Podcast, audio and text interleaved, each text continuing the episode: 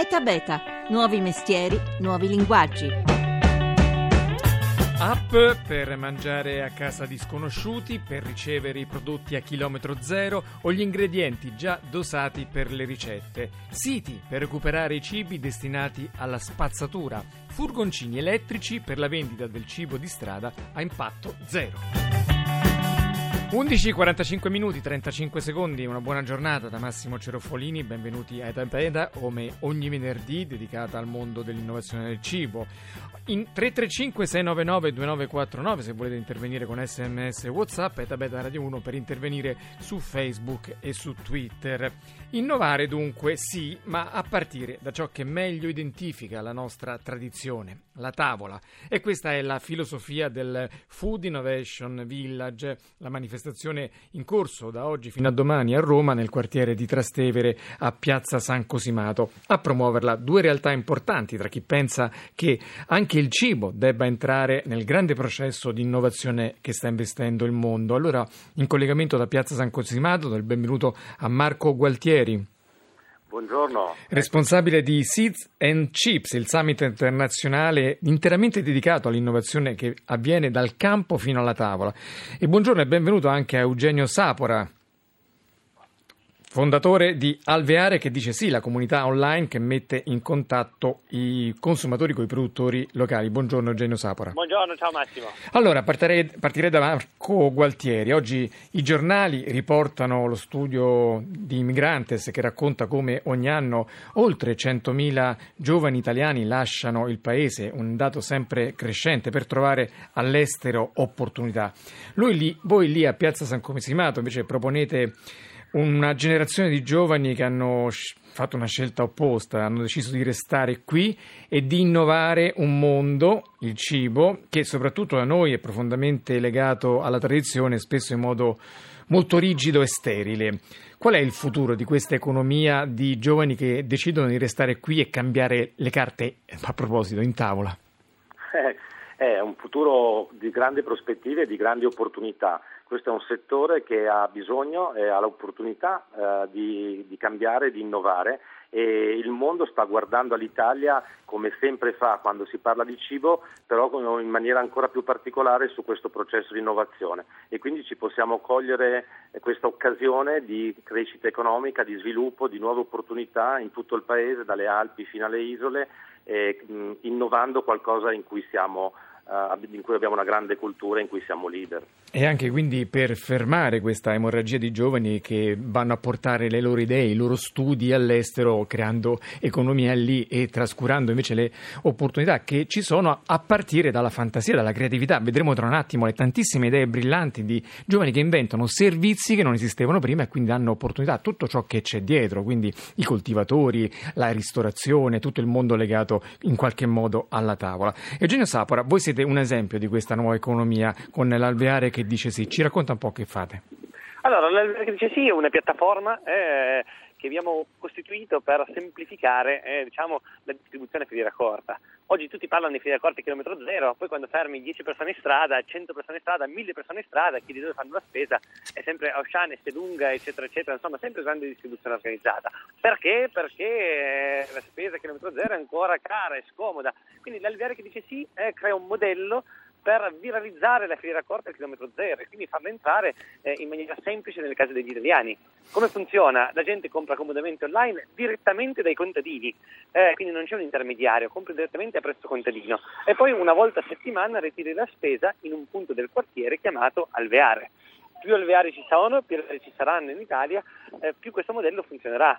Eh, la cosa bella è che chiunque può creare il proprio alveare. Eh, un alveare nasce da una persona che decide di tirare dentro amici, vicini parenti, tirare dentro 5-6 eh, realtà produttive locali e una volta che hai un centinaio di persone eh, che sono pronte a comprare e 5-6 produttori, beh, delle danze e quindi la gente compra online e poi la ritira direttamente dalle mani dei produttori. Quindi si pagano i prodotti senza intermediari, quindi a costo costo molto basso e soprattutto c'è un'opportunità per chi crea, chi organizza il tutto di guadagnare in tante forme. Uno è l'8% del ricavato che gli garantite voi come alveare, un altro è che portano in un posto, può essere un bar, può essere un circolo sportivo, può essere una scuola, portano sul posto gente e quindi creano visibilità e soprattutto creano relazioni nuove da cui possono sempre nascere cose positive. Però una domanda che voglio fare è questa, in questi giorni grandi realtà come Amazon o come Italy stanno lanciando servizi di consegna a domicilio per la prima volta di prodotti freschi. Che spazio c'è allora per queste piccole realtà come quelle che a cui fate riferimento voi di fronte a dei colossi che sono in grado di schiacciare qualsiasi concorrenza? Ma eh, la risposta è abbastanza semplice, eh, nel senso che delle grandi realtà eh, sono innanzitutto guidate eh, da una lotta ai prezzi, cioè da un prezzo che sia il più competitivo possibile. Eh, le grandi realtà che tu menzionavi prima non andranno mai a cercare il piccolo produttore, la conoscenza del territorio, eh, il piccolissimo produttore eh, vicino a Ragusa o vicino a Torino o vicino a Brescia, insomma, loro non possono conoscerlo, non hanno neanche interesse a conoscerlo, eh, loro eh, fanno grandi numeri, quindi non gli interessa fare un pick up. E quindi cioè, state creando un'economia a partire dal piccolo che però sommando tutte insieme le, grandi, le piccole realtà può costituire una grande realtà. Ma il vento dell'innovazione soffia forte anche nelle cucine dei grandi chef, sempre alla ricerca in fondo di nuove soluzioni di cottura, nuovi cibi, nuove combinazioni di ingredienti e un'occasione unica per provare i piatti dei migliori cuochi italiani, insieme anche per dimostrare una vicinanza concreta alle vittime del terremoto, è l'iniziativa eh, Stelle le stelle tornano a scuola in programma Arieti sabato, domenica e lunedì. 70 tra i migliori chef italiani, a partire da Bottura e Cracco, cucineranno per raccogliere i fondi per ristrutturare l'istituto alberghiero di Amatrice, danneggiato appunto dal sisma. Domenica sarà il turno degli chef stellati della capitale, allora abbiamo chiesto a uno di loro, Andrea Fusco, di raccontarci la sua idea di innovazione. La cosa più importante per noi è cercare di mantenere la materia, il rispetto della materia, quindi tanta innovazione in cucina, ma cercando di mantenere gli ingredienti ingredienti, la riconoscibilità degli ingredienti, quindi il rispetto. La cosa più complessa forse in assoluto in cucina è mantenere questo equilibrio. Quindi la tecnologia ci viene in aiuto quando ecco tipo il runner per la cottura a bassa temperatura in sottovuoto ci permette di fare delle cotture molto lente senza aver bisogno di soffritti, senza aver bisogno di fondi e nel rispetto perfetto della cottura. Abbiamo un'integrità della carne dove non viene mai smembrata o magari possa venire farinosa, cosa che succede a volte con i grandi brasati che diventavano un po' stoppacciosi. Qui possiamo avere la certezza che non abbiamo la goccia di sangue che non è piacevole vederla nel piatto, ma non abbiamo neanche una carne cotta. Un esempio di questo pensiero che sta sviluppando in cucina? Io amo il piccione, anche se in Italia se ne mangia sempre di meno. Io amo questa carne che però va rispettata, altrimenti si perde. La giochiamo proprio utilizzando le carcasse dei piccioni, quindi facendo una vecchia cottura della carne, quindi la classica cottura da 8, 10, 12 ore di fondo. Però la carne invece al contrario separata viene cotta in questa macchina che ti permette di avere una morbidezza assoluta. Da dove partono le innovazioni? Cioè da dove parte un'idea per creare un nuovo piatto? Ma spesso dalle texture che tu cerchi, dai colori, le consistenze che ci sono dentro il piatto, quindi la croccantezza, la morbidezza, la vellosità, anche una stupida gelatina. Adesso puoi fare delle gelatine, poi frullarle, passarle nel sottovuoto per togliere l'aria e avere un'emulsione perfetta che tu quando metti in bocca è uno sciroppo, non è più una gelatina, però partiva da essere gelatina, quindi cioè, tu dici vabbè perché devi frullare una gelatina? Perché io dopo ottengo una goccia magari perfettamente ferma che non crolla a nessuna temperatura, lì sul piatto ben gonfia gonfia come una cupoletta quasi di acqua che metti in bocca, però dopo hai una percezione quasi dell'acqua. Questo te lo permette solo la tecnologia, questi passaggi. Era Andrea Fusco, chef stellato romano, domenica all'alberghiero di Rieti per eh, aiutare la ricostruzione dell'alberghiero di Amatrice, un appuntamento se potete da non perdere, tutte le informazioni sul web cercando le stelle tornano a scuola. Marco Gualtieri, torno a Piazza San Cosimato a Roma dove è in corso la manifestazione per la promozione dell'innovazione nel cibo, qui al 335 699 2949 arrivano tanti messaggi di ascoltatori, qualcuno come lei lo preoccupati di, dell'innovazione nel cibo come fosse una lesa maestà, probabilmente è perché tanti non sanno, questa diffidenza è dovuta a scarsa conoscenza. Allora chiedo a lei di farci una piccola, velocissima panoramica delle start-up per capire quanto è importante innovare in questo campo.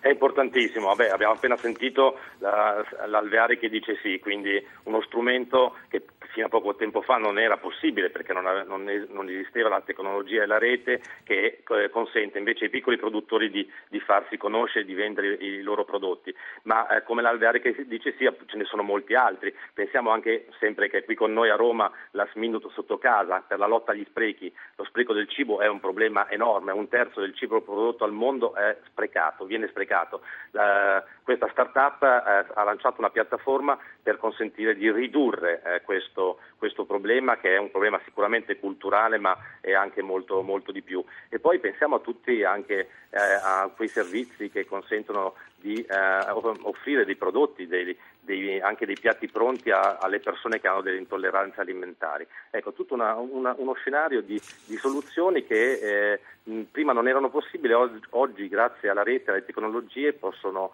eh, essere applicati, ma in, questo è un caso straordinario in cui l'innovazione può veramente aiutare a supportare e a rivalorizzare, a riportare l'attenzione al locale, alla tradizione e alla cultura che per noi evidentemente è un aspetto eh, importante, fa parte del nostro DNA. Ecco, tante le soluzioni, eh, Genio Sapora, voi oltre ai prodotti freschi avete consegnate anche prodotti lavorati, bevande e birre artigianali e proprio alla birra artigianale è dedicato Europe che è il salone internazionale con i migliori produttori di questa bevanda sempre più richiesta dai consumatori, un prodotto in continuo mutamento che risente molto della capacità creativa dei tanti maestri birrai italiani. Abbiamo chiesto allora a Leonardo Di Vincenzo, che è uno dei pionieri della birra artigianale in Italia, di spiegarci in che modo si innova in questo settore.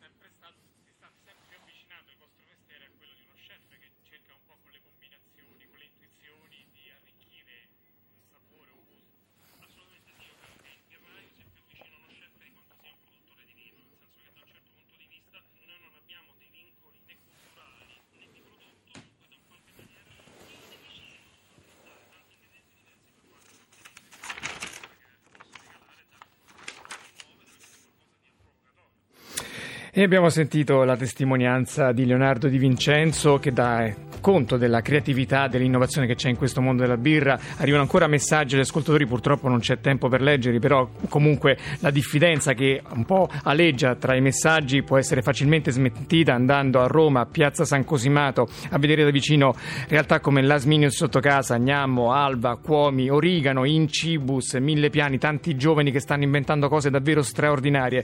Allora io saluto e do l'appuntamento a, Piazza San Cosimato a Roma a Marco Gualtieri di Season Chips e Eugenio Sapora di Alveare che dice sì. La squadra di oggi, Antonio D'Alessandri, Laura Nerozzi, Rita Mari e la regia di Paola De Gaudio. Edabeta.rai.it invece è il sito se volete riascoltare questa e le altre puntate di Eta Beta.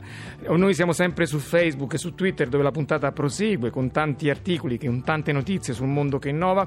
Ora arrivano i GR poi come sempre c'è Life. Da Massimo Cerofolini, passate un buon fine settimana.